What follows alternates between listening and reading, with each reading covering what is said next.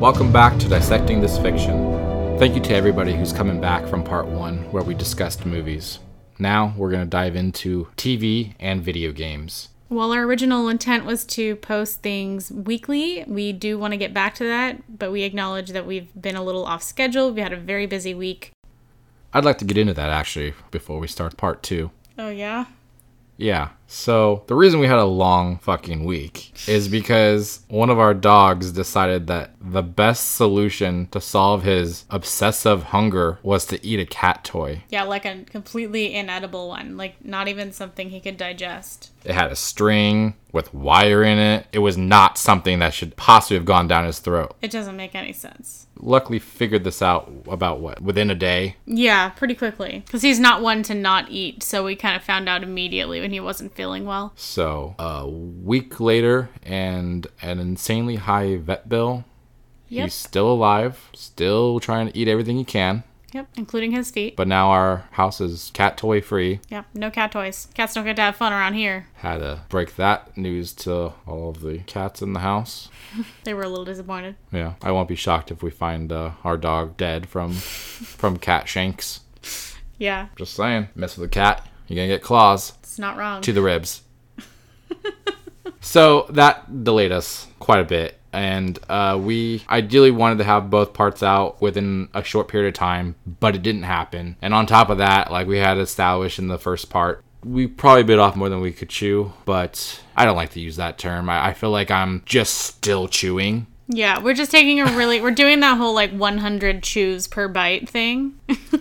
So thank you if you're still here.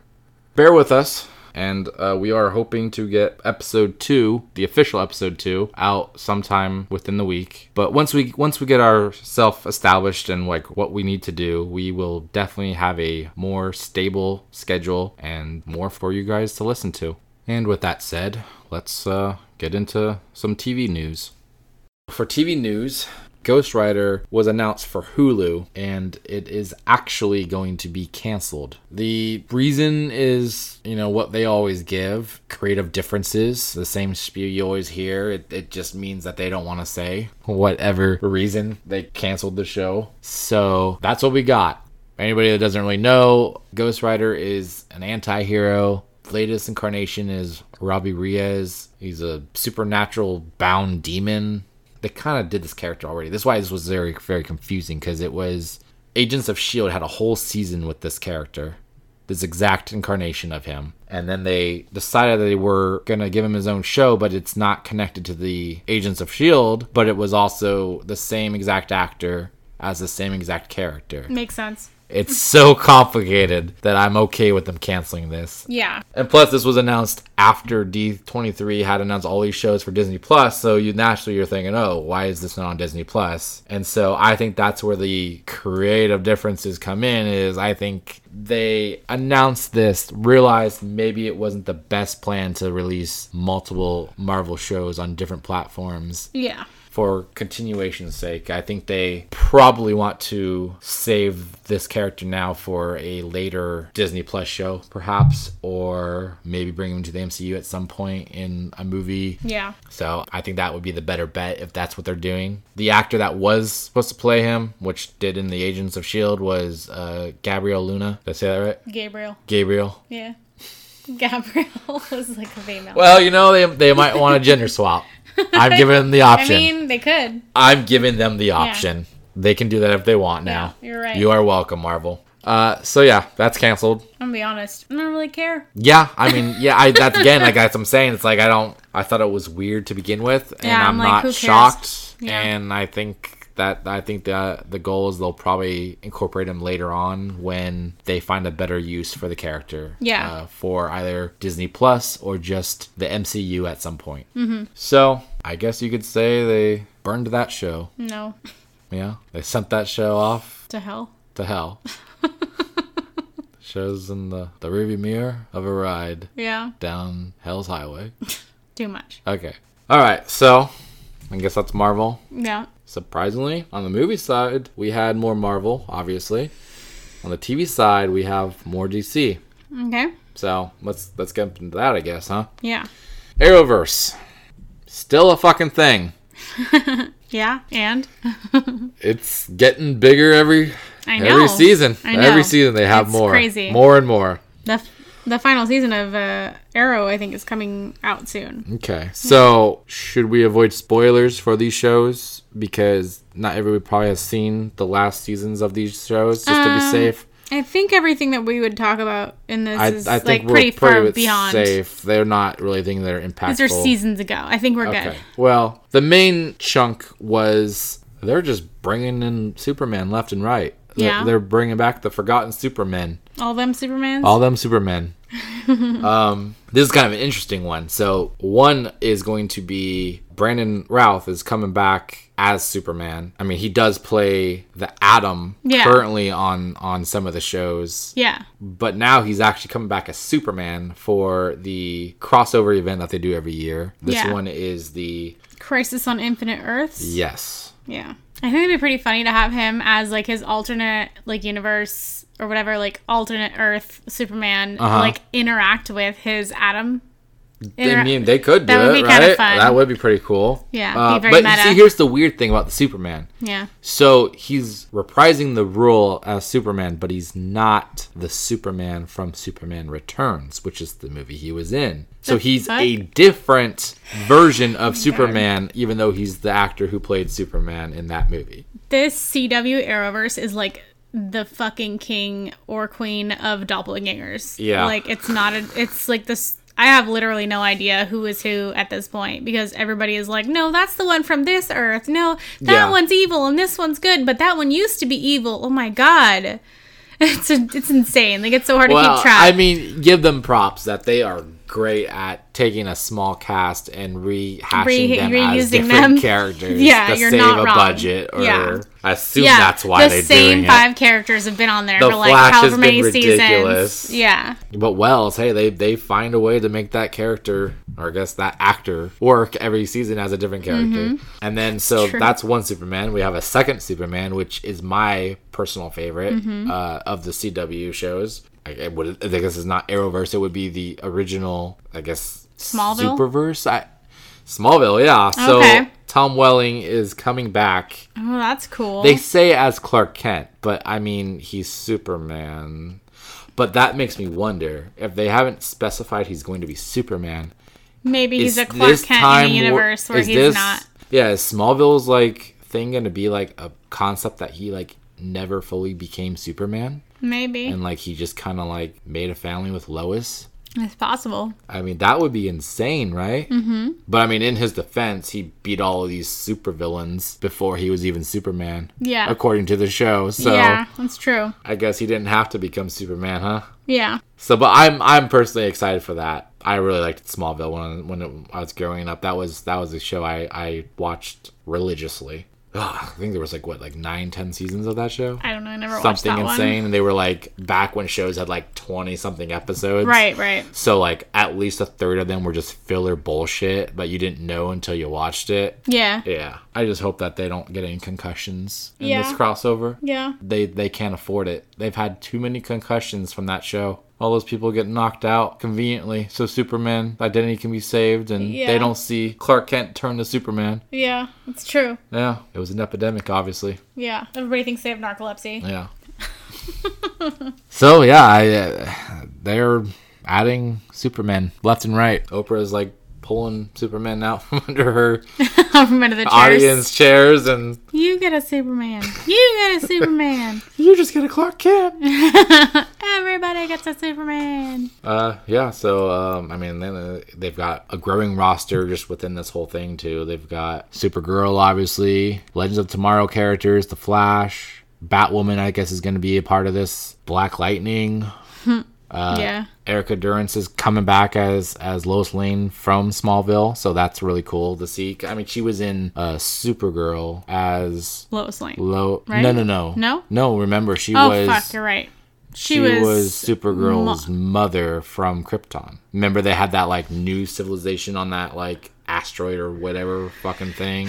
Yeah, you're right. And so, who was Mon-El's mom? She's Lois Lane from what again? Oh. Because I remember her. Terry Hatcher? What was she Lois Lane in? No. She was the mother of Mon-El, the other race or whatever. I watched what she was in originally. She is from the original Lois and Clark. That's it. Avengers of Lois and Clark from the 90s, back on ABC. I had seen that one. Yes, I didn't see Smallville. Okay, I mean I watched that one too, but I don't remember it that fucking well. I just remember really her young from it, and who was it?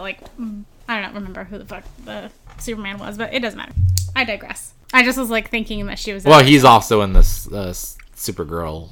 Yes, I remember he was the dad. Whatever. Yeah, that show specifically has brought all of these actors from previous shows of Superman and bringing them in to do cameos and that's great that they do that kind of stuff. Yeah. So they're adding a lot. Who else have they added? Burt Ward and Kevin Conroy. Yes, that's true. Okay, so they are undisclosed roles so far. Okay. Well, Conroy will play old Bruce Wayne from the future, which is so exciting. Weird. Okay. I mean, even again, they're bringing in voice actors to do stuff. So. Yeah. So that's DC. They're doing big things for the Crisis on Infinite Earths. Okay. So they're building their Avengers team. Yeah. Of the TV verse. TV Avengers. Yeah. I mean, they're not doing anything with the Justice League, so they gotta do something. Right. So speaking of the 90s. Well, what about it? Don't you have something to say about the 90s? I think everyone has something to say about the 90s. I mean, but we were talking about this, the Disney Plus potentially having 90s animated shows. So do you remember what were some of those shows? Did you find out? There's a lot of shows that I'm... Were there some that were specifically mentioned? So they released a list of everything that's going to be on Disney Plus, right? Mm-hmm. For the launch in November. Right. I think it was initially a rumor based off the testing they were doing. What country was it? There was a country that recently that did they have Disney Plus currently, but it's limited. They don't have the new shows. Okay. Well, what are some of the shows you're most excited about? Okay. Well, that's what the thing is . So people on YouTube obviously were showing video and snaps of what they have on the user interface that they've got there. So some of them were the Fox cartoons of the Marvel characters, like the X-Men and Spider-Man. I had brought up Spider-Man earlier. Fuck yes. Yeah. I have currently somewhere stored a burn disc of the Spider-Man animated show from Fox in the 90s. It's so bootleg. Oh, so bad. Yeah. I bought it for $20 on eBay or something when I was hella young. Yeah. Ugh. Quality is terrible. Yeah. It's static as fuck. Yeah. Every episode's a different broadcast because they got copies from different broadcasting companies for the country it was from or whatever. So it's not consistent ever. Right. But so I'm really excited about those. And then not really MCU, but another cartoon that I love, at least my memory of it, I love Gargoyles. Oh, yeah. That show was good. That show, I loved that show. And then they canceled it, and then they brought it back later on. It was a Saturday morning thing. It didn't really last, I don't think. It got weird. They got really into time travel and shit. Mm. But isn't this service a perfect use for Disney to test what brands to bring back? Yeah. Based off what people watch. That's really smart, yeah. I mean, I've been saying it for a long time. How the fuck has there not been a live-action Gargoyles? Yeah, that's very surprising. If it does not happen in the next, 5 years, if they do not announce a Gargoyles live-action movie, I'm going to be, in shock. I think it's, perfect execution to bring back that brand and do a live-action movie. Yeah. Yeah. I mean, I'm looking forward to all the cartoons and stuff I haven't watched in a long time. Kind of just relive those days and see what's new. But so that's something 90s that I have fond memories of. Yeah. What about you? Anything on there that you will? I have absolutely no idea what is coming out on Disney Plus. Yeah. I haven't looked into that at all. I'm sure there's going to be something great, but I was more of a Cartoon Network or Nickelodeon type girl. So never mind. Oh, is that funny? Yeah. Why? I mean, I watched Nickelodeon too, obviously. Yeah. I wasn't I don't watch Disney. It's just the cartoons I think of off the top of my head that I watched in probably... I don't even think I watched cartoons in the 90s, to be honest. Because I wasn't allowed to... No, I did watch. Before school, I would go over to my neighbor's house before school and I'd watch Sailor Moon. But I'm assuming that's not Disney. That was Cartoon Network, I think. It probably was, yeah. It was Toonami? Probably, yeah. Or was that on... CW even. It was called something else, I think, at the time. Yeah, it probably was. They've changed names a lot. Yeah, wasn't it called, like, WB at some point, too? Yeah, it was the WB, like, back when, like, Buffy was a thing. Right. And then they changed to UPN? Yeah, something insane. And then they were like, this sounds weird. It sounds like a news channel. Let's change it back. So I don't remember a whole lot of, like, what was going on in the 90s on Disney at this point. So I'm sure there'll be something on there that I'm interested in. You're going to have 3 years to check it out. To catch up on any of it. I know. I'm excited to check it out for sure. That'll be fun to catch up on that stuff when we can. Yeah. You had anything else to mention for TV news? I just have a couple quick things. On the subject of Netflix, I really love Big Mouth. I think it's hilarious. I know you haven't really gotten into it. Yeah, I'm not against it. I just haven't sat down and watched it. Right. I think it's so funny. Season 3 is coming out on the 4th. So that's like, Friday or something like that. And then Peaky Blinders, we talked about earlier. I just barely started. I'm like not even halfway through episode 2 of season 1. But season 5 is already going to be coming out on October 4th. So for anybody that gives a shit about that, a reminder. And then something I'm interested in is Living With Yourself. It's like the first season that's coming out. It's in a couple weeks, so we'll review it later. But basically, Paul Rudd, I feel like, can do no wrong almost. So it's Paul Rudd he's like unhappy with some things. He's just kind of like a bitter person, like a normal adult. Okay. And then he goes to the spa and is like, I need you to make me happy. And then they do some kind of shady shit, and he ends up, like, he walks out. He's, like, smiling and, like, super happy and, like, whatever. Then come to find out, this is all in the preview, so this is not spoilers. Okay. Come to find out, his, like, normal self comes out, and it was, like, he was buried. So I don't know if this spa, like, cloned him and made him, like, a happy person and then, like, got rid of his original self. Or what, but there's like two of him now trying to live the same life. Do they establish if like is he consciously aware in both bodies, or is the clone like a brand new personality? So both bodies have the same, it appears to me based on what I saw, both bodies have the same consciousness, but they don't share anything from after they split. Okay. So they both have this memory of going to a spa, and then that's it. Like they don't have like everything since then is each their own. So how do you know which one's the clone? We don't know. Oh, that's creepy. Yeah. All we know is that now there's a happy one and now there's like the original one. And so they're like kind of like Okay, well I guess that's how you know the happy one is the clone. Potentially, unless they just like cloned him and then put all of his shitty emotions into the bad one or the clone. I don't know.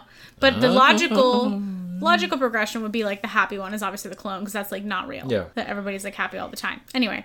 So I think that looks funny and interesting and dark. Is this a comedy? Is it a dark comedy? I have to imagine it's a comedy because I've never seen Paul Rudd make this serious. It's a show. It's first season of the show. How many episodes do we know? Don't know.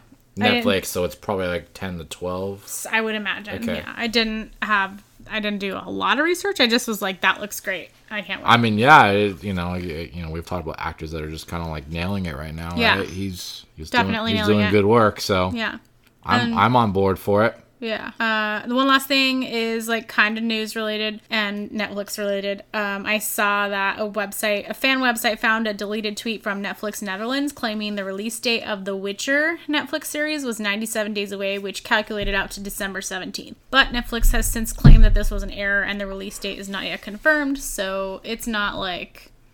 Obviously, it's not confirmed, but it's suspicion, or we're suspicious that it's going to be around then. Okay. And I'm super jazzed for that. Well, series. I mean, I definitely know you're into that. Yeah. I was pretty much impressed with the trailer. I never read the books. I haven't played the games, so I've got no context for it. But like, Henry Cavill, I'm sold. Yeah, definitely. I feel like he's another actor that hasn't gotten his dues. I feel like he's a better actor than he's given roles for. Yeah, because of how he looks. You know, again, with the Joker stuff, you know, like, even him, like, I don't think he got the opportunity as Superman that he should have. Yeah, I agree. I know Man of Steel was a very divisive film. Mm-hmm. I personally didn't think anything was wrong with it, but I'm not like a Superman purist, so I just enjoy the character. I know a lot of people had opinions, but I would be content to know that he's coming back as Superman. Yeah, for sure.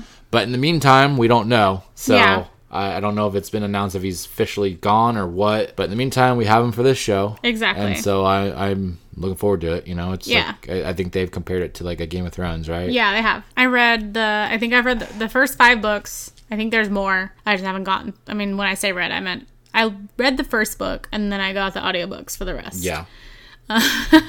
Which I have the other books and I really... You audibly read? I audibly read them, yeah. I listened to the rest of them because I finally gave up like trying to force myself to read every like 5 seconds and I like could not focus long enough, so I started doing the audiobooks and I got through the rest of them. I know there's more, but I don't know if I'm going to get to that point. And I like found a way to get like the Witcher, the first Witcher game for free on my laptop. And I started dicking around with that. It was kind of fun, but like it's hard to go from the Witcher 3. Oh, I imagine. I hear it's a huge, I think it's a huge jump between 1 to 2 and then 2 to 3. So it's huge. And I'm like, it's nuts. Like I want to do it so I can like do the story. Cause like, again, late to this whole gaming thing. Mm-hmm. So I didn't do The Witcher 1, I didn't do The Witcher 2. I came in on The Witcher 3 and I was like, holy fuck, this is amazing. And then I was like so overwhelmed that I like couldn't finish it.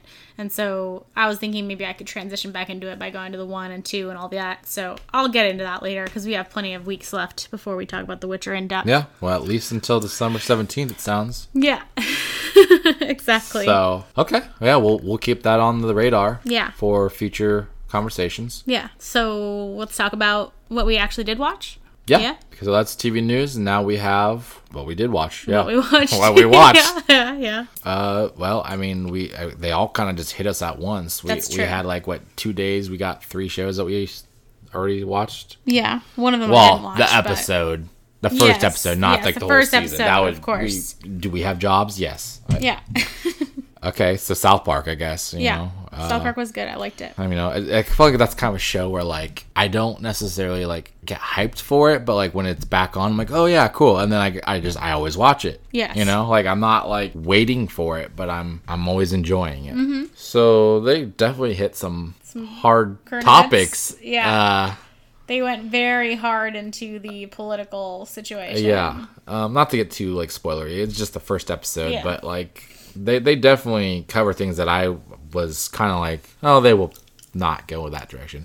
And they did it in such a way that kind of brought light to it in a humorous way that, like, actually made you question, like, what is going on. I encourage people, even if you kind of fell off South Park the last few seasons or however long ago, I would probably check it out. They've definitely they've changed the show to more of a long storytelling arc rather than just like random episode to episode, you know. Yeah, that's gags. Really accurate. Like each episode builds on each other and then they'll like have callbacks and stuff and it's I know for a while there it was kind of like, it to me at least seemed kind of like political just for the sake of being political. Yeah, well they had that whole premise of that one episode that was like during the presidential election with Obama and who the fuck was the other one? So long ago, back when Obama was first elected. Who was that? Was it McCain? No. I don't know. It doesn't matter. Somebody who sucks, I guess. I don't pay enough attention to politics. It's been too long. But that whole thing, I think it was McCain. But that whole thing, they had that episode that was literally based on that night. I believe it was the episode was supposed to air, and they based it on who won the election. Yeah, so they had to prepare. Basically, so they 2 essentially, episodes. I think, within like a 24-hour period, put the episode together based off what happened in the election, the results of the election. And so that was pretty crazy. Mm-hmm. That was so long ago. Yeah,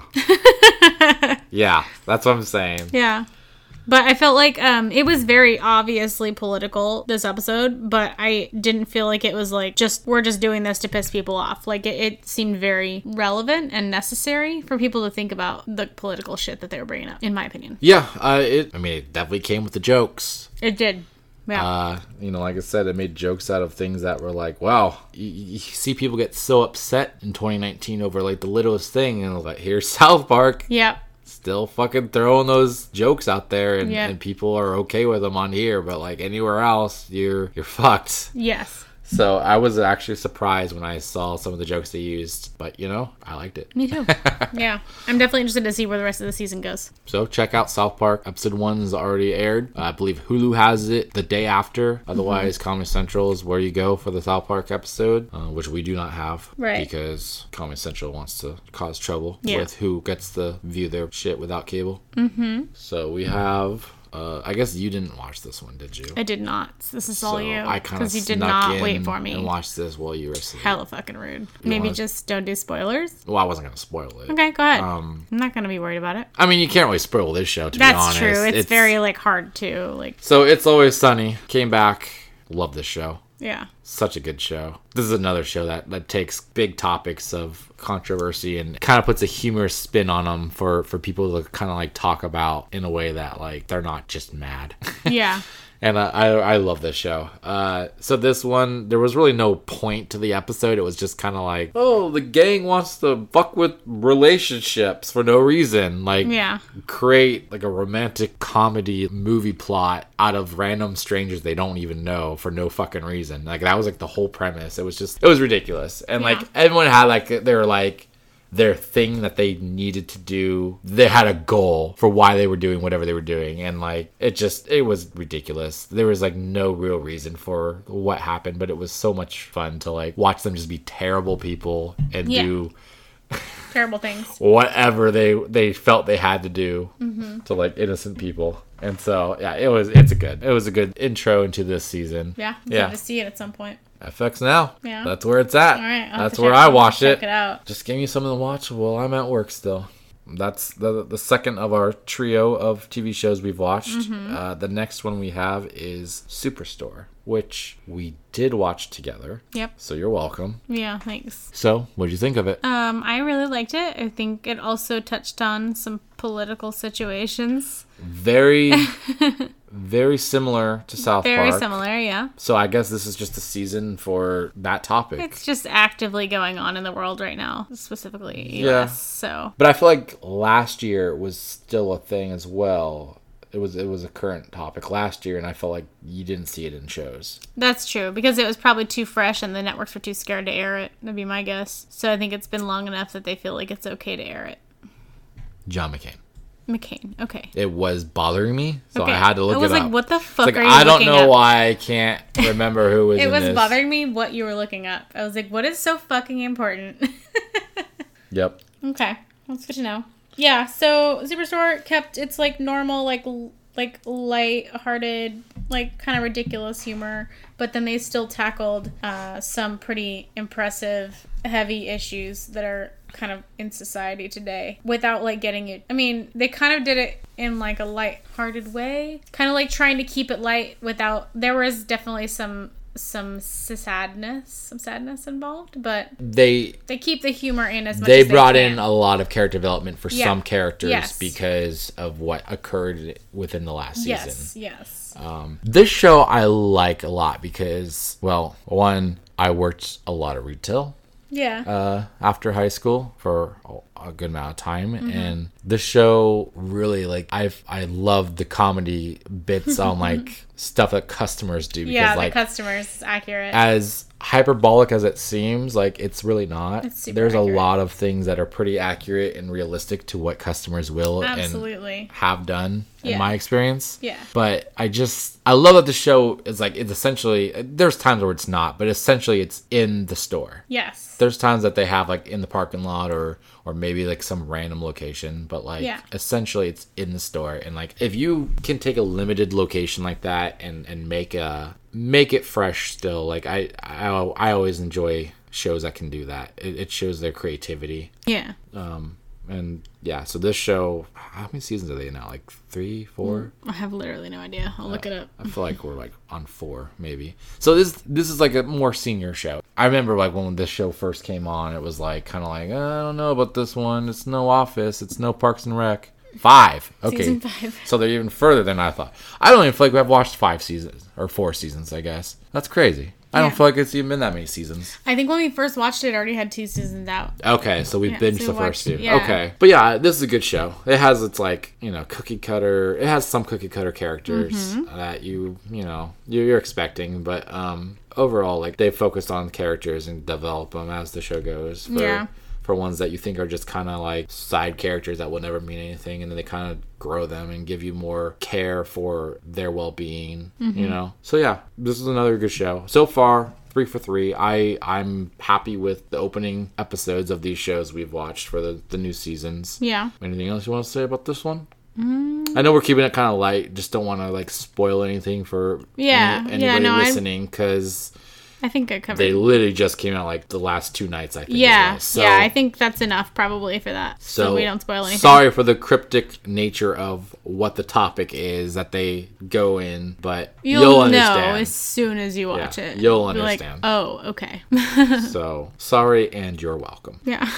Okay, so that's it for like newer episodes of things that we've watched. Mm-hmm. Like I said, this is our first episode for the podcast. We did watch these a little bit ago, but I really kind of wanted to dive a little bit into a couple shows on Amazon Prime just because I really liked them. Mm-hmm.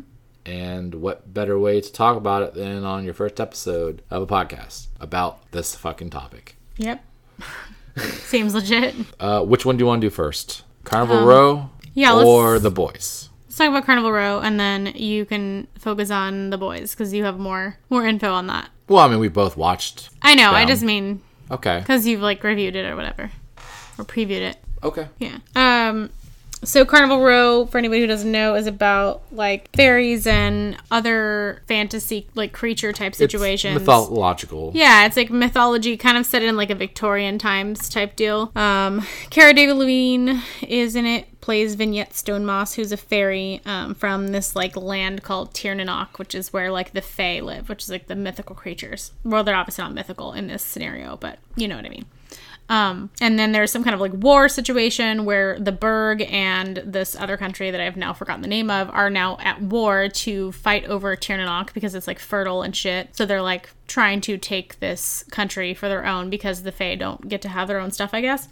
So it's kind of, it definitely set up like a World War I-esque war. It does seem that way, yeah. And so Rycroft Philostrate, or also known as Philo in the rest of the show, he was in the war as like a fucking whatever general or some shit like that, and has now since then become an inspector of the constabulary, which is like the cops, essentially. He's a detective. He's a detective, yeah. Or, yeah, well, it says inspector, but whatever. It doesn't matter. Right. Inspector, detective. He essentially covers murders. Yeah. He's not like he covers cases of murders on fae, people of the fae. Oh yeah, yeah. So Carnival Row is the name of this area in the Burg, which is one of the country places. That's the main premise, is, like the main location of the show. Yeah. So there's murders outside of like flashback episodes or whatever. Yeah, so there's murders happening within all over Carnival Row that end up being only people that are associated with the Fae or Fae, as opposed to like the standard upper class people in the Burg that like basically being Fae means you're kind of like lower class or like not respected or some kind of like. Well, you know, it's not. We don't have to dig too deep. But, deep sorry, in the plot, but like that's the premise. Basically, the premise is he's looking into these murders. There's murders of these mythical beings. And he's trying to figure out what the connection is, because he sympathizes with these other races and doesn't think that they're like shitty garbage whatever's like most people do. The show is a huge parallel on racism, discrimination, you know, sexism, right? Just anything you can think of that's a terrible thing in this world. Yeah. The main thing I think that I want people to understand about this show is that it's not just like little fairies flying around on wings that don't make any sense. Yes, when you watch the first episode, you're like, oh, they're fucking fairy wings. They don't make sense. Like, they're not going to support a human. Cool. You're probably correct. However, the main deal in this show is like the mystery that you're following, trying to solve these murders. And then as a side effect, there's like these other like creatures. So if the part of the wings, if you can get past that or like any reservations you have about the mythical creatures, then it's a very interesting like murder mystery type situation that you're following as well. And there's a little bit of a love story in there too, of course. So I don't think people are concerned about the reality of weight to wing distribution. Maybe not, but multiple people that I talked to were. So okay, that's why I bring it up, because I didn't realize it was a concern. It's a mythical creature show. I don't think you can really complain too much about how realistic their flying is. You're right. I agree. But, so obviously, if anybody, I'm just saying, if anyone's doing that, then just fuck off. You're just being ridiculous. Obviously, I didn't have a problem with it. I just brought it up because I had multiple people say that to me, and I was like, yeah. And this is very much a HBO esque show on Amazon. You know, it's got the Game of Thrones tone with, you know, it's got the nudity. It's got multiple like character drama. Stories that are tying in at some point, it seems. So overall, what do you think of the show? I thought it was good and definitely worth watching. We watched the full season. Was like what, 8? Was it 8 episodes? It was. I think so. Yeah. Maybe 10. I feel like it was not a very long. It wasn't season. Very long. I think it was 8. Okay. I definitely say it's worth a watch. Yeah, I think it was 8. It's definitely, if you're into this kind of thing, you know, Harry Potter, it's got very close, I feel like, ties to that, like, kind of universe with, like, the broad different species and, and how they kind of, like, interact with each other and the world that they live in. Yeah. Obviously not so kid-friendly. Right, yeah. Definitely don't try to watch with their kids. But some things that I feel could have been better is I feel like they, and I'm assuming this was an attempt to build the world for the future of the show, but I feel like there was stuff that they brought into the show plot line and then they just kind of like don't do anything with it after that one episode and you just never hear about it again. Yeah. So, I mean, being vague for people that haven't watched it yet or whatever, but it's something that kind of like, I hope that they tackle those things at some point, because otherwise it's like, why the fuck was that there? Yeah. It just kind of was weird to me. And some of which I felt like they made big deals, but they didn't really pan out to be anything. Yeah. So that was just one little critique I have. But overall, I liked the show, and it was something I was not expecting to like. I thought you would have liked it when we saw the trailer initially. I ended up really enjoying it. So yeah, I'll be watching season 2, and I think that was announced, right? I think so, yes. So we know that's happening. I mean, that's a hit for Amazon. Yeah, I'd say yes to it for sure. So we're good on Carnival Row? Yeah, absolutely. Okay. So this is an even older released show, but The Boys, which I was definitely about when I saw that trailer. Yeah, no, I agree. So that trailer was nuts. But I will say, watching the show after have seen that trailer, I feel like I was disappointed because I had created expectations in my head about where the show was going based off what the trailer showed. Yeah. And then when it didn't go there, I was kind of bummed. But I enjoyed the show. Yeah. And I don't think that it went as far as I was expecting. I know a lot of people were like, well, this show went really far. But like, I felt like it could have gone farther than that. So what did you think of the show? I think it was definitely interesting. It was a very interesting take on the whole superhero show. Oh, of course, deal, yeah. Because we have like everybody has a fucking superhero show these days, and this one was like finally kind of like a fresh take on it, and it was refreshing, I guess, for lack of a better word. Well, the funny thing too is like, so Amazon had The Tick, and they did 2 seasons, and they just abruptly canceled that show, and it kind of sucked because they left it off on a cliffhanger. So people were like, oh, what the fuck, how am I gonna watch the show? So hopefully that gets picked up. But I thought it was interesting because that was canceled, and then I feel like this show was either before, slightly after, around the same time announced. And so it was just kind of like, are you just swapping one superhero show for another? I mean, I'm assuming budgetary reasons they couldn't have both shows, and they chose to go with something like a new take, more fresh. You know, The Tick obviously had a couple previous shows. It had it animated. It had the live action on Fox back in, like, was it the 90s, early 2000s, something like that. Something like that. So I guess it makes sense, but it kind of was interesting to me. But for anyone who doesn't know the premise, so this is a show about superheroes that basically it's kind of like a dark tone of the realities of like personalities of people. So it's not really so much about the superheroes and their being superheroes. It's really about who they are as people and how having those powers and I guess egos, how they would truly act in a world of people that couldn't really stop them. You know, it's more of like a moral test. It's more a psychological case study on the human nature given powers and such. And it's a very intense show when it comes to some of the topics they talk about. And graphically, it's a bit much as well. I mean, the opening scene, it's in the trailer. They show a person explode from being like hit by a speedster-esque character. Yeah.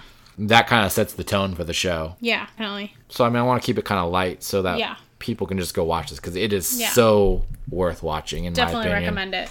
And again, even if you're not even really a superhero fan, like, this is a show that's not really about them as superheroes. It's about people making decisions. People being given something, a gift or a power that it makes them pretty much nearly invincible and giving them kind of no repercussions, like giving them ultimate power to do what they want with it without actually having them answer for any of their, like, collateral damage. Yeah, and I mean, the Marvel movies kind of touched on that with the whole, like, Civil War shit, right? So this is kind of an interesting take, you know, and then, like, the backstory, too, is, like, this is a group of heroes who are essentially a private corporate entity. Yeah. It's a business. Yeah, they're paid. And they're basically trying to militarize the superhero into a soldier, like, concept where, like, they basically are contracted to work for the military. You know, kind of like we do with, like, weaponry. Right. Tanks and all that stuff. Yeah. So it was kind of an interesting take on that and, like, how corrupt businesses can influence social impact and stuff like that. So, I mean, it's a great show.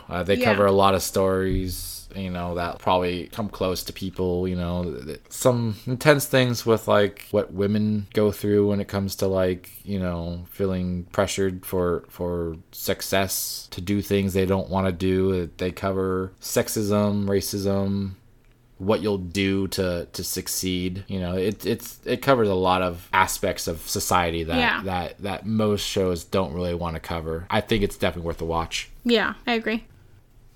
Okay, so moving on to games. In news, we have WB Games Montreal teased what the internet is deeming a Court of Owls game. They've been pretty silent since Origins, which was a dud as far as the gaming community is concerned. I personally never played it. I'm hoping that they port it over to the current gen because I never played it from last gen. Yeah.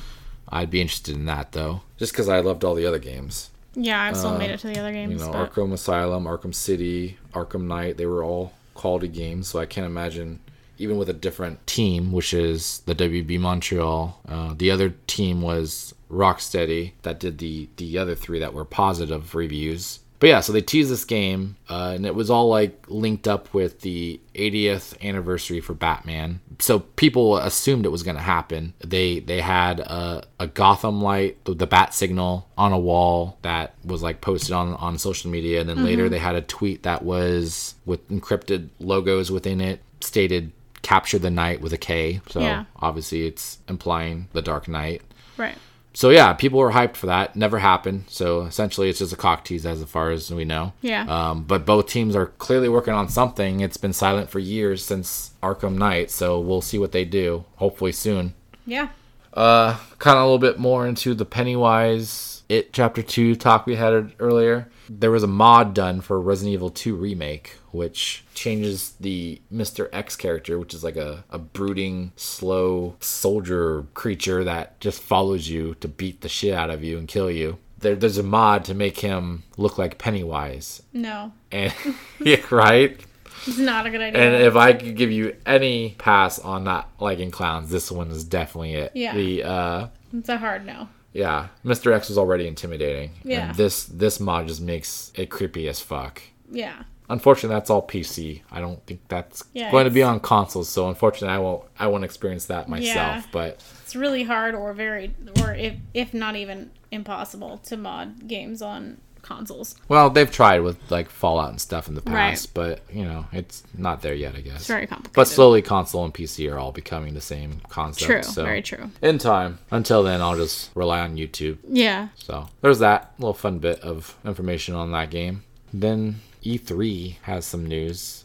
There's leaked information that they may be trying to turn E3 into a more festival-esque event for fans and media and influencers to kind of rebrand the whole event. Yeah. And they've kind of been doing this so far, right? The last few years they've been turning it into more fan-based, you know, and they're adding more tickets every fucking year and letting more people in, and lines are getting longer. Yeah. Less shit's being accessible because you just can't. Yeah, so let's just add way more people to it. That makes sense. Lines so here's the whole idea is they will, in 2020, This is all reported by GameDaily.biz. Okay. The article states that lobbying organizations have approved the sale of another 10,000 badges, which are tickets for the public audience, bringing the total consumer attendance to 25,000. That's almost double. Are you joking? Yeah. Where are they going to put all those people? Who fucking knows? Probably going to expand outside. It's not just going to be mainly inside. They'll probably have more of an outside event too. That's true. Yeah, so this brings E3 to more of the level of Gamescom, which is like Europe's large convention.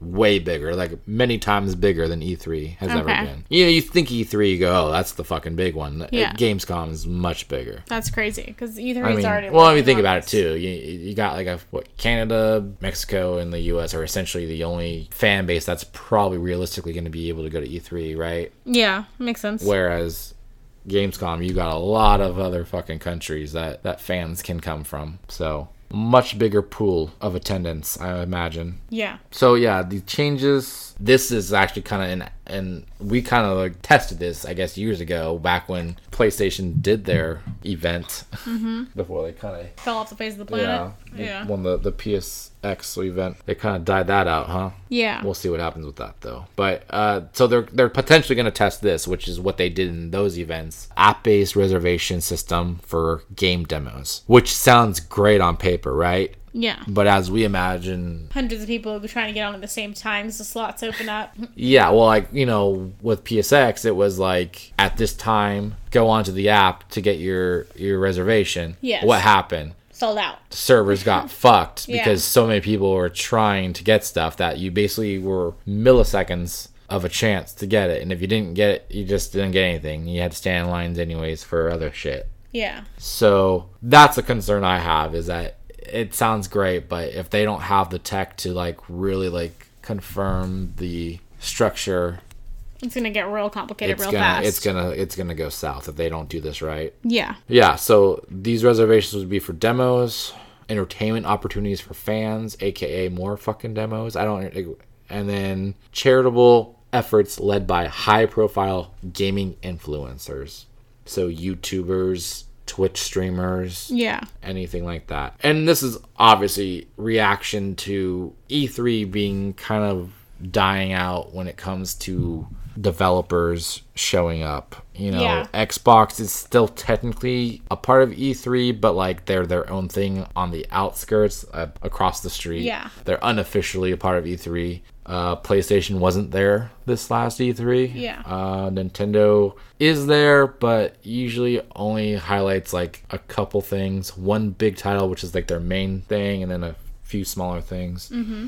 And there's been other developers who just haven't shown up either. Yeah. So they clearly need to switch things up to try and revive the conference. Yeah, I definitely don't. It, like the direction it's been going in up until now is not a very good one. So something is needed to be changed. Unless you're in the media, it's kind of hard to fully enjoy E3 because it's just so media focused right now. They're trying to make it fan focused, but it's just not. Right. They need to commit. And I think the talk of this is the idea would be media would have an exclusive day to themselves. Yeah. People who are just badge owners wouldn't even deal with the media appointments or anything. So that's one positive. But at the same time, you're bringing in 10,000 more people. Assuming you sell out, you're just replacing those appointments with more people to compete with slots, right? Yeah. So... Pros and cons. We'll see what happens with that. Yeah. E3 is always in June, so we got some time. I'm sure they'll release more information. And then actually breaking news as of today for Sony Interactive, Sean Layden, the Worldwide Studios chairman, departed from the company. Interesting. Yeah. So he's kind of a big face to PlayStation. Like it's very shocking to see this. There's no real details yet. It's just kind of they put out a tweet about his leaving and, you know, the typical thanks for your service to the company. Like wish you well. Yeah. No context as to why he's leaving, just that he is leaving. So as of right now, that's all we got is he's leaving. Got it. So what that means for PlayStation, who fucking knows? There was no talk of whether they're going to replace that position. If they're not going to have anybody fill it, they might be making big changes for the next gen. Who knows? But he's been with the company for many, many years. So I imagine if he's leaving on his terms, that it's something bigger and grander for him. Right. That would make sense. Hopefully. That's the positive take. Yeah. You don't want to hear bad blood in the company. Last thing we need is more beef between Sony and other people. Yeah? Is that Spider-Man shade? No. Oh, okay. Felt like it. Okay. It might have been. Okay. So, I mean, that's it for news. Yeah. We have stuff for what we've played recently. A lot of stuff has been released, actually, in the last week, just on new releases. We're starting to get to that point of the season where you got too many things coming out to play that you don't have time to finish the last game. Yep. So I've got a handful of those I'm working on, but I've actually been pretty good on... I got one off the list, so we'll get into those. So first off, I guess it's an older game, but like it's been long term as far as DLC and content that they've added and all of the good, Assassin's Creed Odyssey, right? Yeah. That's what we're going for with this. Definitely. So this is a franchise that I hated personally. I couldn't stand the gameplay of this, and I just never really got into it. Tried many times, and I just never could. And then they made this game. Yeah. Well, they made Origins, which... Right. I was intrigued by, but the Egyptian backstory was still kind of not inspiring for me. Yeah. Odyssey, though, I love Greek mythology. So this hit me with a lot of intrigue. Yeah. I definitely was into this idea. So we got this game, and I fell in love with this game. Mm-hmm. I 100%ed the entire game, got every achievement, put like over 180 hours into this game, all DLC. I played the shit out of this game. Oh yeah, me too. We played this game for so long. Honestly, at a certain point I was like, God, am I done yet? Like, I was still enjoying it, but for some reason I was just like, in my head, I was like, this is too long to be putting into one game. Yeah, I don't regret any of it though. No, not at all. It's one of those games that I truly never thought I would find a game that I was that like engrossed in, that I just would spend that many hours, I haven't done that in a long time. Yeah, it was really a lot of fun. I didn't hate the other Assassin's Creed games. I had a few of them, and I really wanted to like them because I'm like kind of into the history part of it, because a lot of the earlier games are like kind of tied into historical characters and the actual deaths, and I was like into that part, but I wasn't very good at them at all. I was bad at them. That's one thing that I wanted to like this franchise, because the historical tie-ins I thought were really interesting. Yeah. I had things where it was like, okay, in order to progress in the story, you have to like follow this stupid fucker through all these like streets and like not get seen. You have to like blend in with whatever. And like, maybe now that I've played Odyssey, I might be able to go back and like figure out how to do it. But like those ones that I was like trying to figure out, and I was like, I would just fail and fail and fail. And I was like, you know what? Fuck this. I don't care enough. And I would just like quit the game and start something else.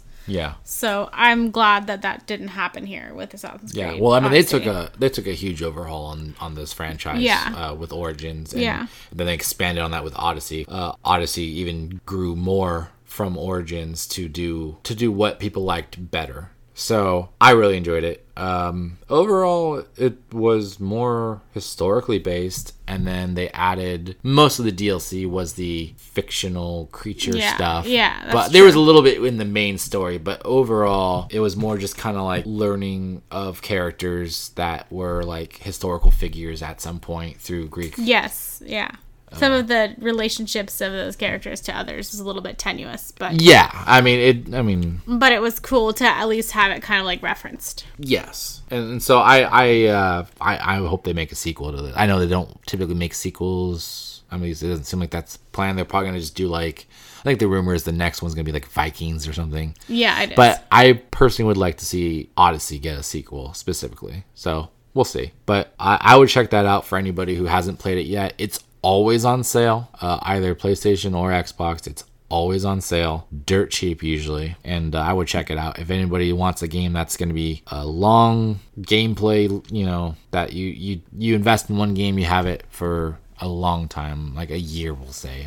I played it in a lot shorter amount of time than that, but I could imagine somebody who doesn't game as consistently spend a year on this game easily before playing the same shit again. Like, they will have plenty of missions and and stuff going on. Yeah, because I was like, I was like coming home from work and like immediately just jumping into the game and like completely shirking all of my adult responsibilities for like many days upon end, because I was like so obsessed with this game. And I spent like, according to like the Xbox thing, it's like 300 something hours, but I'm pretty sure it's closer to like the actual play time's closer to like 250 or 260, which is still a shitload of hours. Well, like my save file says like 180 or something, but then on the Xbox thing it says like 230 or something. Right, yeah. So like there's some kind of loophole of it's counting time on one user interface and not the other. Right. So, yeah. I mean, I wouldn't say I didn't spend that much time, but according to the actual save file, it's about 50 hours less. Right, yeah. It's a lot of time in menus trying to figure out where the fuck you're going next. But I definitely, I really, really enjoyed that game, even though at the end I was frustrated because I was just like, I just want to finish.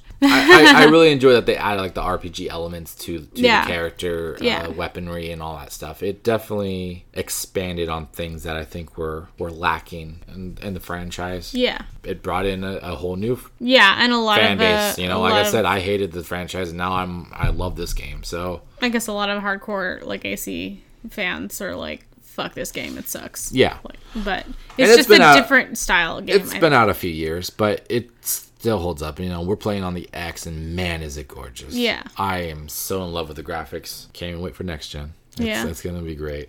Okay, so that's Assassin's Creed Odyssey. So okay. I would check that out. It's always on sale, like we said. Next, I haven't even finished it. For Switch, I've been playing the Legend of Zelda Link's Awakening remake from the Game Boy game. Right. I mean, this was a very anticipated game for many people. Mm-hmm. Art style is very kid-friendly, I guess, to put it simple. It's very chibi. Yeah, that's what I was thinking. I didn't like it in the beginning. It has grown on me. Okay. It's cute. It's adorable. It's charming graphically. But what I really love about this game is that it kind of took my experience with the Game Boy game. And then, even though I forgot from many years of, like, I don't know, decades even, what I played of that game, playing this, I experienced things. I'm like, oh, I remember this. I take this item and I go to this fucking person. Right. You know, like, I do things, like, I'm motor memory or whatever the fuck it's called. Yeah, muscle memory. I'm remembering things that I did in that version, and, like, it's getting me excited, or, like, just the nostalgia factor of, like, remembering, like, oh, I remember this part, and, like, it's just a lot of fun in that aspect. You know, and then there's even things where I'm like, I don't remember this. But then as I get through the dungeon a little more, like, I remember this now. And then it just, it's so pleasant. It feels like a much shorter game than I remember, though. Oh, yeah? Probably because I was younger and dumber. Yeah. So I haven't finished the game, but I feel like I'm much further than I should be for how little I've played it so far. Yeah. I feel like I'm maybe 8 hours in at most. Okay. Probably way less than that, to be honest. Yeah. Because I really have only been playing it like a few hours at most a night. Mm-hmm. And I've only been playing a few nights, I guess. So I don't know. I have no clue how far I am, but I feel like I'm pretty far in. So, and I've heard that it's a pretty short game. So I guess if you're looking for quantity over quality, you might not want that in this game, because this is more so a quality experience for the price you're paying, you know? Yeah. And that's always kind of been a criticism for Switch games, is they don't necessarily always compete what you're getting for the price you're paying, because Nintendo doesn't like to do sales, typically. Yeah. But, yeah, I'm loving it. Yeah, it came out, September 20th? So it's been out for about a week and a half or so. But still playing it, still liking it. I'll probably have more of an update as I beat it. Mm-hmm. I give it a final consensus on the game, but it definitely impressed me compared to what I initially saw of the game. That's good. Yeah. How does it compare to like Breath of the Wild, for example? I mean, they're completely different games. Okay. Well, I mean, for example, like I pretty much just like stole that game from you and like played the shit out of it when we first got it. Is this something you think I would care to play? This one? Yeah, because you played Breath of the Wild, that was a good entry point for you to want to try the other titles of the Zelda series, even though it's like my opinion drastically different. I feel like you will have the main core concept of what Zelda is, mm-hmm. and be able to enjoy it on a more simplified level, because okay. you're not having all that complex item swapping right. And making potion shit or whatever you're doing in your game. Yeah. Like you get to do like cooking and all that shit, yeah. So it's a lot more simplified, obviously, because it was at a time when that shit wasn't so needed. So I think you would jump in just fine and enjoy it. Okay. Like some of the stuff, it's like you just go buy the weapon you need. It's not even like go find this. You can just, and the dungeons are a lot simpler than I remember them being. Like I said, I was younger and dumber, so the dungeons are a lot easier than I recall. Okay. So I think you would, if you can do Breath of the Wild, you could definitely do this. Okay, that's good to know. Yeah, so you'll enjoy it. I'll let you know when I'm done. Thanks. Until then, fuck off. I have my plate full of other stuff right now, so that's not an issue. I just was curious about it. Okay. Then we have Borderlands 3 that we've both been playing together. That's true. That was September 13th, I think the release was. Yes.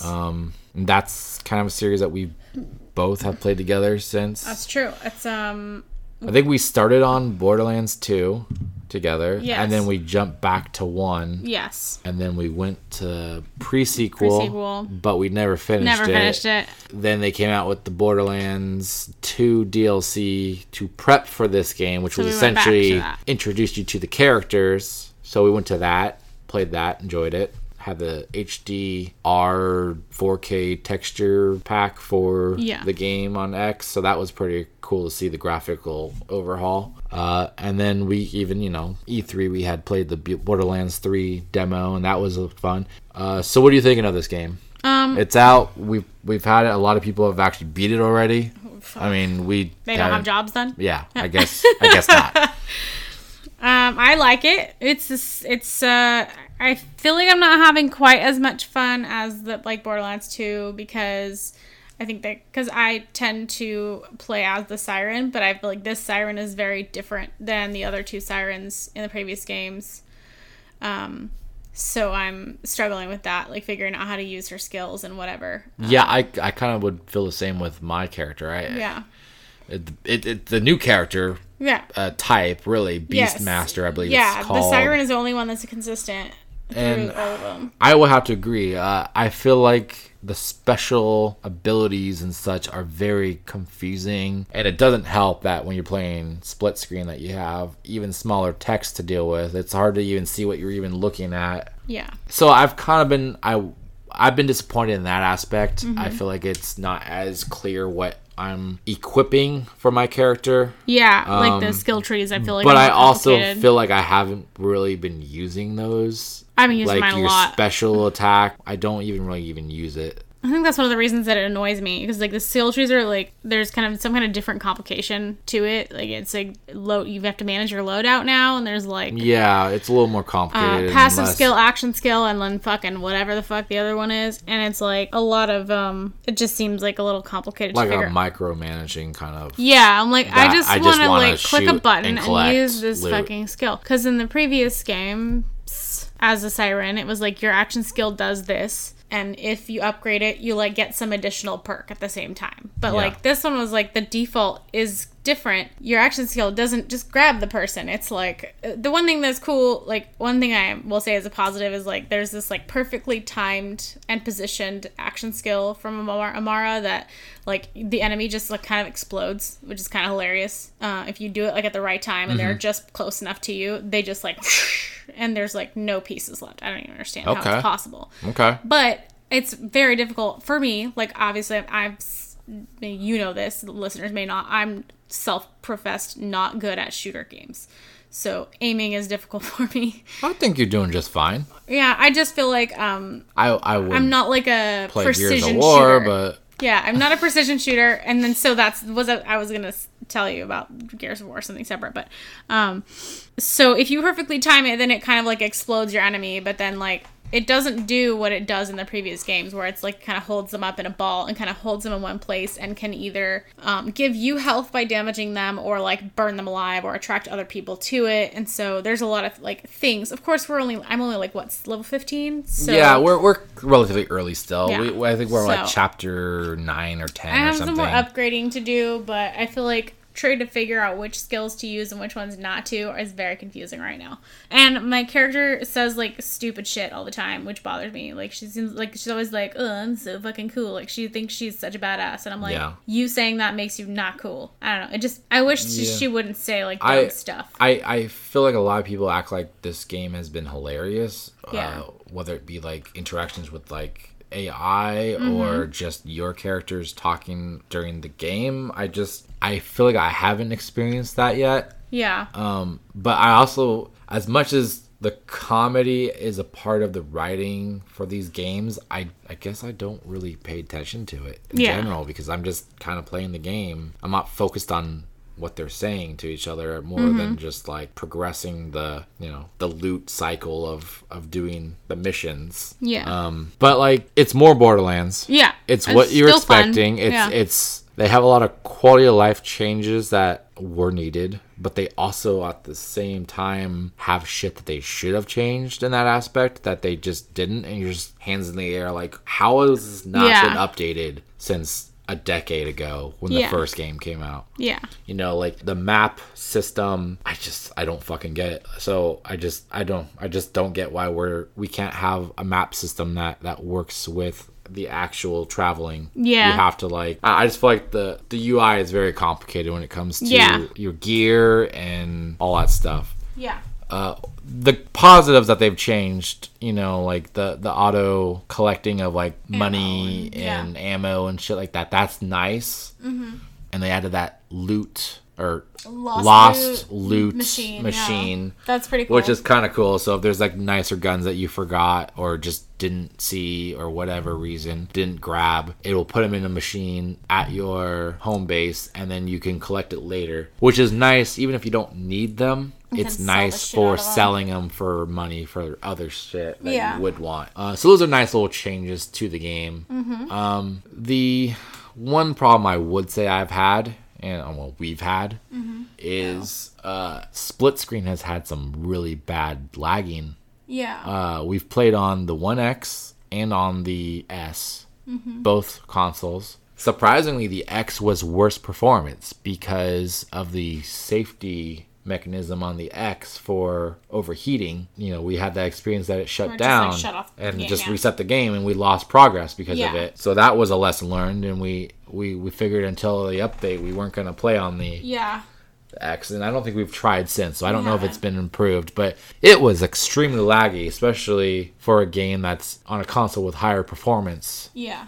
And then, aside from lag, like, not having the ability to do vertical split screen is that's something that we did on every other game. Yeah, so that was the shock to not have. It makes more logical sense because your text doesn't get smaller. Like, you can have, like, one person sitting on the right, one person sitting on the left. It's more, like, visually appealing. I don't know. And unless there's a reason they did that, I'm sure we'll see it in an update. Yeah. But yeah, so we've been playing on the S since the X had issues. We still see the lag, but surprisingly, it's been overall better. There's some times where it dips extremely low, but overall, it's seconds of manageable lag, and then we're back to normal. Mm-hmm. Story-wise, it's more Borderlands. More the same, yeah. It's, you know, you get these kooky characters that you interact with and do missions for them, and you go to the next area, and they've just kind of expanded on more of the same gameplay that people love. So Borderlands 3 is a fun game if you like Borderlands. Otherwise, probably wait for it to go on sale if you're gonna. Yeah. I think it's definitely a lot of fun if you enjoyed the other games.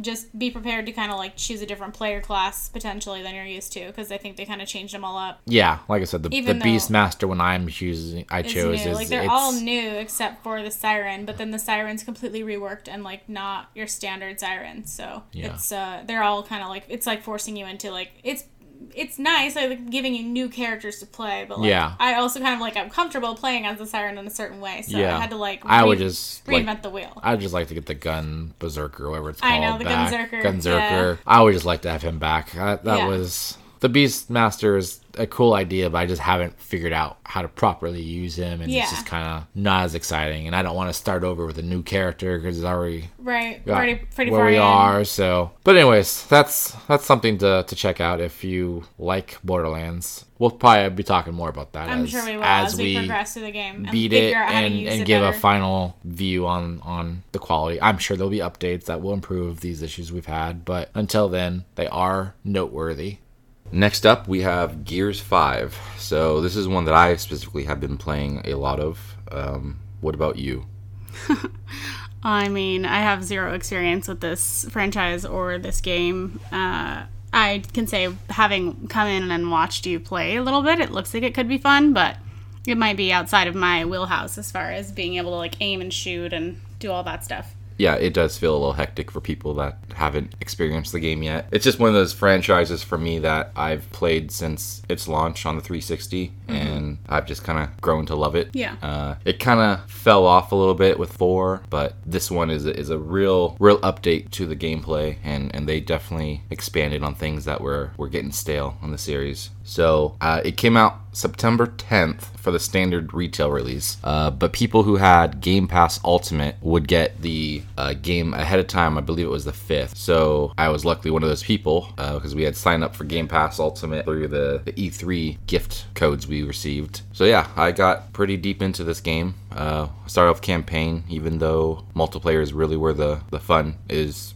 I jumped in the campaign. It actually was a lot quicker than I thought it would be. I think it took me about 9 hours to beat the full game, and I was stuck on a particular boss midway that took me an hour alone just to beat. Very frustrating, but the satisfaction was there once I did finally get past it. But otherwise, it's the same old Gears. Your third-person cover shooter. They really expanded on the backstory for the jump between the first trilogy and where 4 left off. So it was actually a really cool tie-in, I felt, where the story went with how the new enemy had come about, really. It's going in a good direction, and I'm pretty excited for the next installment, which I know, guess will be a few years away. But, we have this one for now, so... Yeah. It definitely looks like it could be fun. I might be interested in checking out, but I should probably start with one of the earlier games. Well, we have them all, so you can easily do that. Backwards compatibility on Xbox is a great thing. Nice. They're all on Game Pass. And that's really what they were focusing on with this game, I think, was to really get Game Pass subscribers, because this game was really anticipated by a lot of people. And it's a great example of a Xbox first-party game that not only has the quality that was highly criticized for Xbox One games in the last couple years, but you're spending $10 a month, I think, for Game Pass. The Ultimate, I think, is like $15. And even if you don't like this game after you play it, you basically rented it, right? So I urge anybody to really jump in and try Game Pass if you don't know if you really are able to commit to something like that. Like, it's an easy way to be in the know of a hot topic game. But yeah, Gears is so good. Yeah. So good. They have a Horde comeback, which was a really, really fun experience, growing up. And they've really expanded on it. They've added kind of classes to each character with like special perks. And the one downside in that game mode for online is people don't tend to commit to the entire game, which is like 50 rounds. And so it's a couple hour commitment, but at the same time it just seems like it's impossible to do it without other people. And then like I played twice, I think. I beat it the second time. The first time everybody quit. It was just me. I got to 45 by myself, but I just could not go past that. And they had different difficulties. I was on like intermediate. They had like 5 different difficulties. That's like the second hardest, I think. Second easiest, I should say. Gotcha. And then that's kind of a challenge just on that aspect of getting a group of people to commit if you don't play with a party of friends. Like reliable teammates, basically. Yeah, if you don't have a group that will dedicate to it, it's kind of a gamble whether you're gonna waste an hour or so and then people quit on you and but you still keep all the experience when you finish, even if you don't beat the whole thing. So you level up. They have all the leveling from all the other games, and they've added a lot of skins and stuff like that, different character unlocks. Mm-hmm. So they kind of have microtransactions in that sense, but not like straight on buy microtransaction stuff. But it's all obtainable through gameplay. Right. And it's not anything that affects your ability to play better. It's just visual. So that's always nice to see. Yeah. One thing I noticed when I was watching you play multiplayer, I feel like something I thought was interesting was that when you were placing those like traps or defense items, that the other players could also move them. Like you could go move somebody else's item that they purchased. Yes, and hoard that. So yeah. And yes. So I understand. I think that's a cool feature if you're playing with people that you know. But like, I also feel like you should be able to be like, I don't know any of these idiots. I don't. Yeah, trust and them. That kind of annoyed me too. I think my first match, I was setting up a base structure with fences, and some guy just came and moved my fence, and like, I was just like, excuse me? Definitely put that where I want it. So I went and I put it back. And that's another, flaw, I guess, in the concept is you will really need to play with people that, like, you trust. You trust your friends with because otherwise, people can, really I guess technically screw with your plans. Yeah. But, that all comes with the train of playing online. Some of your friends probably would do that anyway. That's true. And then the other couple they had Escape, which is the new game type, which I really enjoy. It's more of a smaller scale mission. It's kind of like randomized sections that like make a maze essentially that you have to go through to get to like from point A to point B. Was that the mode that you played at E3? Yes, that's the mode we played. Had the same issue again as we had at E3 was the problem. Idiot partners. Yeah, so you have a lot of people that try to do it all on their own, run through without the team support, and they get downed or whatever, and then you either have to go and help them or just say screw it, and then you risk not being able to do it yourself because of the same situation. Right. And the game is really built on needing a team support. You can't run in by yourself because they have AI enemies that are designed to sneak up on you and grab you and haul you off, and if they get you're not getting out unless the teammates are able to get to you and shoot them down. So that I think is their way to force team effort, but in my experience so far it still hasn't taught the lesson. But it's fun. The whole premise is you're like intentionally getting captured by the enemy to get put into one of their hives and then release a poison to kill the hive as you escape. Right. It's the same gameplay feature of the campaign and all that, but you get, different characters. And what they have done with this game is added skins or just new characters from, like, other franchises, which are playable. Yeah. They have Halo Reach characters. That's cool. So, that's a nice little crossover. And their designs look like they fit in the world of Gears. So it's kind of nice to see that. And then they have, it's more of a movie promo, it looks like, with the Terminator Dark Fates. They have Sarah Connor and the Terminator, they're cool looking. Anybody who's into those franchises, you have them together now. And then they have a Dave Bautista skin because he, for the longest time, wanted to play Marcus Phoenix, the main character from the original trilogy in the movie that's been in limbo for many years. So it's a nice little nod to him. You're the character at least in this, And that would have been pretty cool if they made him as Drax, though. Well, who knows? Yeah. Maybe in time they'll strike deals with Disney to do that. I mean, Disney's striking deals with Fortnite for those kind of things. Ugh, so gross. Who knows? But yeah, overall, I'm loving the game. As you've seen me yell at the TV. Yeah. Quite a bit. Still gives you that frustration when you just can't get a kill. You get the shotgun defies physics concepts and shotgun to the head doesn't die, and then you get killed out of nowhere from 20 feet away. Yeah. Like shrapnel. So it comes with the territory of this game, but overall it's a great game for anybody who is interested. So I'd recommend Game Pass it. Just get them 1 month. And try it out. And there's hundreds of other games on there, so it's not this is the only game. It's worst, you don't like it. You try just the most recent and popular. So that's that for Gears 5. And then finally, this one is more of a controversial topic as of late. The Call of Duty Modern Warfare game coming out, I believe, in November.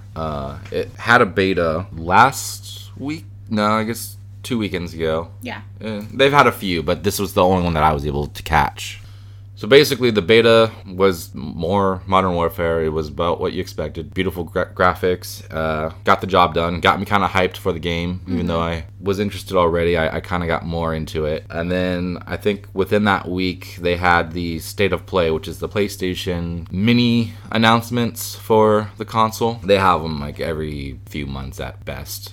They're not very often. I think it's only like the third one or so. And that, I believe, was on the 24th.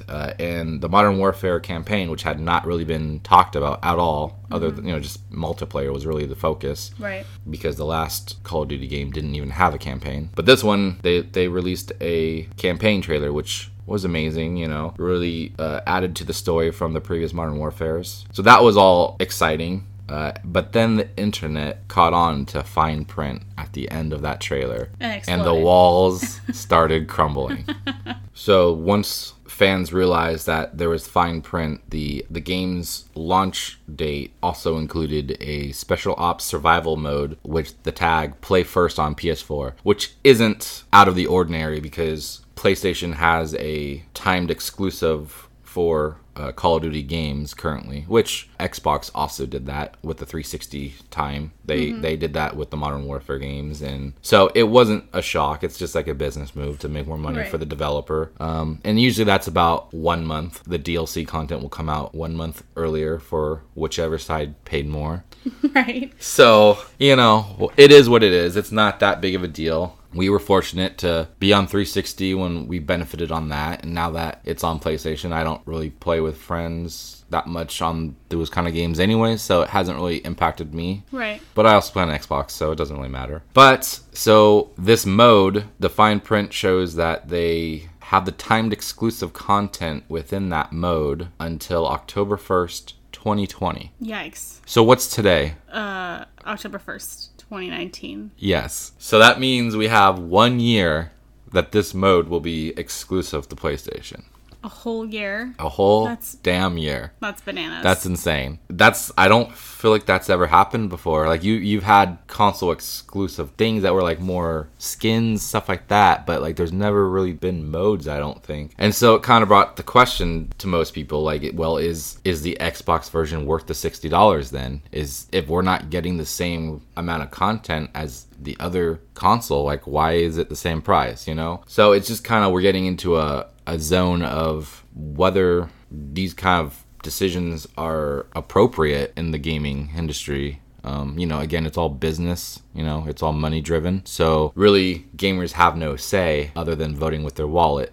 Some people say it's really not a big deal. You probably wouldn't play it anyways. And, you know, the majority of people, that's probably true. But, like, you know how I am. The principle is always what bothers me. Yeah. Whether I care about the actual thing or not. Like, just, like, the principle is what gets to me.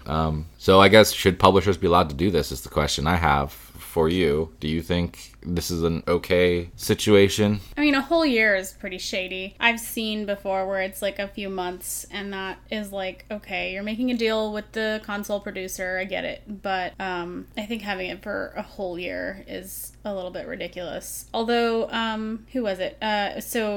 Was it Rise of the Tomb Raider? I remember I was pissed when this first happened years ago. Yeah, you're right. They did Xbox exclusive, and at that point I was still playing on PS3, so I was like, what the fuck? It was Xbox exclusive. It came out on November 10th, 2015, and then didn't come out on PlayStation 4 until October 2016. So it's kind of the opposite, but... Well, in that situation, I could argue that was different because that's an entire game, which is no different than an exclusive. Okay, so it's not just like DLC. Is that what you're saying? Not DLC, but... It's not a special mode within the game, so the whole... That was the second game, right? Yes. Yeah, so Rise of the Tomb Raider was probably never going to happen because... What was the first one called? Just Tomb Raider? I think. Yeah. The reboot. The reboot, yeah. Did not perform very well for Square Enix. It didn't? So, essentially, that franchise wasn't going to go forward from what I understand. Oh, okay. Microsoft, I think, was in a situation where they needed that category of game. So, essentially, they paid for the production of that game. So, in essence, it was an unofficial first-party title. Got it, okay. So, I would argue that's not necessarily a same scenario where... But, again, it was a year, you're right. Yeah. The game was only on Xbox for a year. Yeah. Then PlayStation got it after. Yeah. But here's the flip, which kind of, in a sense, is not beneficial to the Xbox people, assuming they didn't grab it until after. I don't remember now, actually, but they might have both got it. But I believe the PlayStation version, when it did launch a year later, had extra content. Yeah, it was like definitive edition or something. Which was PlayStation-based content from... That's true. It was like a 20th celebration or something like that. Yeah, you're probably right. I just remember that. Some kind of celebration. I just remember being pissed about that because at the time when it was going to be coming out, I was a PlayStation 3 player. And then, of course, at that point, we ended up had an Xbox because... I met you. I just felt that at the time, because as we discussed previously, I didn't get my first like legitimate gaming console was the PS3. So I considered myself a PlayStation person. I didn't really like playing on Xbox 360 as much. So I expected to be getting the next generation of PlayStation console, PS4. And so when I found out this game that I was super into, the sequel wasn't going to be on the console I expected to have at the time. Obviously, you had one, but I didn't like it as much. So I was like a PlayStation person. I don't really consider myself a PlayStation or Xbox person anymore. I don't have a PlayStation of my own, but I just play yours. So, but at the time, I considered myself a PlayStation person. So I was like pissed because I wasn't going to get access to it or whatever. Yeah, that's understandable. Yeah. That's the one drawback to consoles having exclusive. It's like you don't win unless you have every console. Yeah. Fortunately, we pretty much do. Yes. But I think the industry is moving to a direction at some point where exclusives won't be the focus of selling anymore because Xbox looks like they're heading to a service-based, console rather than a Game Pass we've established. It's a great deal. And that's clearly the early works of, and even the rumors are that the next console for Xbox will potentially be internet-based service rather than an actual physical console. Yeah. But of course, they'll have both versions if that's truly the case because some people just want to have something in their possession, on their desk that says, that tells them that I own this, Yeah, yeah. So I think once we get to a point where having to buy multi-$100 consoles is really obsolete, I think the exclusives will probably be less of an issue, Yeah. You got the Google Stadia, I believe it's called, coming out, and they're claiming they could do 4K and all this stuff with the bandwidth, capabilities based off the user, of course. But, their claims are you could play anything just through a web browser, essentially, with their service. So, exclusives suck in the sense of having to wait around. But I think we'll get to a point where that's not so much a hindering thing. Yeah, I'm actually really excited for that day, one day, whenever it's just kind of you have a game console, you can buy these games, and it's not like all this proprietary bullshit makes it harder to just be a gamer. You have to pick a side almost. Yeah, and like we were saying earlier, it's just the fanboy aspect. It sucks. There's no reason. Just enjoy what you. Yeah. What you enjoy and just let other people enjoy what they enjoy. There's no reason to be well, mine's better, so I feel like I made the right choice. Yeah. No one cares. You do you. Yeah. So Call of Duty, Modern Warfare. Game looks fun, but that little hiccup in the PR, I guess, of the game's release is going to be an interesting thing, whether or not Xbox players vote with their wallet or if they just say, well, there's nothing we can do and just buy it anyways. Yeah. So we'll see what the data says, hopefully. And supposedly there was rumors that the Activision had a meeting about the situation because of the uproar. I don't know. I honestly don't feel like that's a thing because they get their money either way. Yeah, that's true. They know that a good percent of those people who have both consoles will just end up buying it on PS4. So yeah, that's that for our gaming. So we are done with episode 1, it sounds like. Holy crap. Very long episode 1. Insanely long. Probably going to be the longest we'll ever do. Yeah. I think we're going to need to focus on how to shorten our... Yeah, we need to... shorten our segments. Yeah. Maybe just focus more on specific things and less multi things. Yeah, it's a learning process. Yeah, so we will work on that. But thank you for listening to our first episode of Dissecting This Fiction. Absolutely. We right now, I believe, are on Anchor and Spotify, and we are working on the process of getting spread out to other platforms. Yeah. Feel free to contact us if you have any questions, requests, anything that we can improve on the podcast, or just want to say hi and liked what we talked about. Right now, you can contact me at ClassyCatDad@gmail.com. I'm also on Instagram and Twitter with the same tag of ClassyCatDad. And we also got your website, ClassyCatDad.com. We are, yes. We're in the process of setting up a website for DTFcast. It'll be DTFcast.com. Maybe by the time this is actually posted, you might actually see something on the site. Maybe not. We'll see what happens. But yeah, as Jessica was saying, we will work on the website link to get DTFcast.com going. Until then, we are just using the temporary ClassyCatDad.com and email at gmail.com. So thank you for listening, and we will talk to you guys next week for episode 2. Yeah, we'll see you then.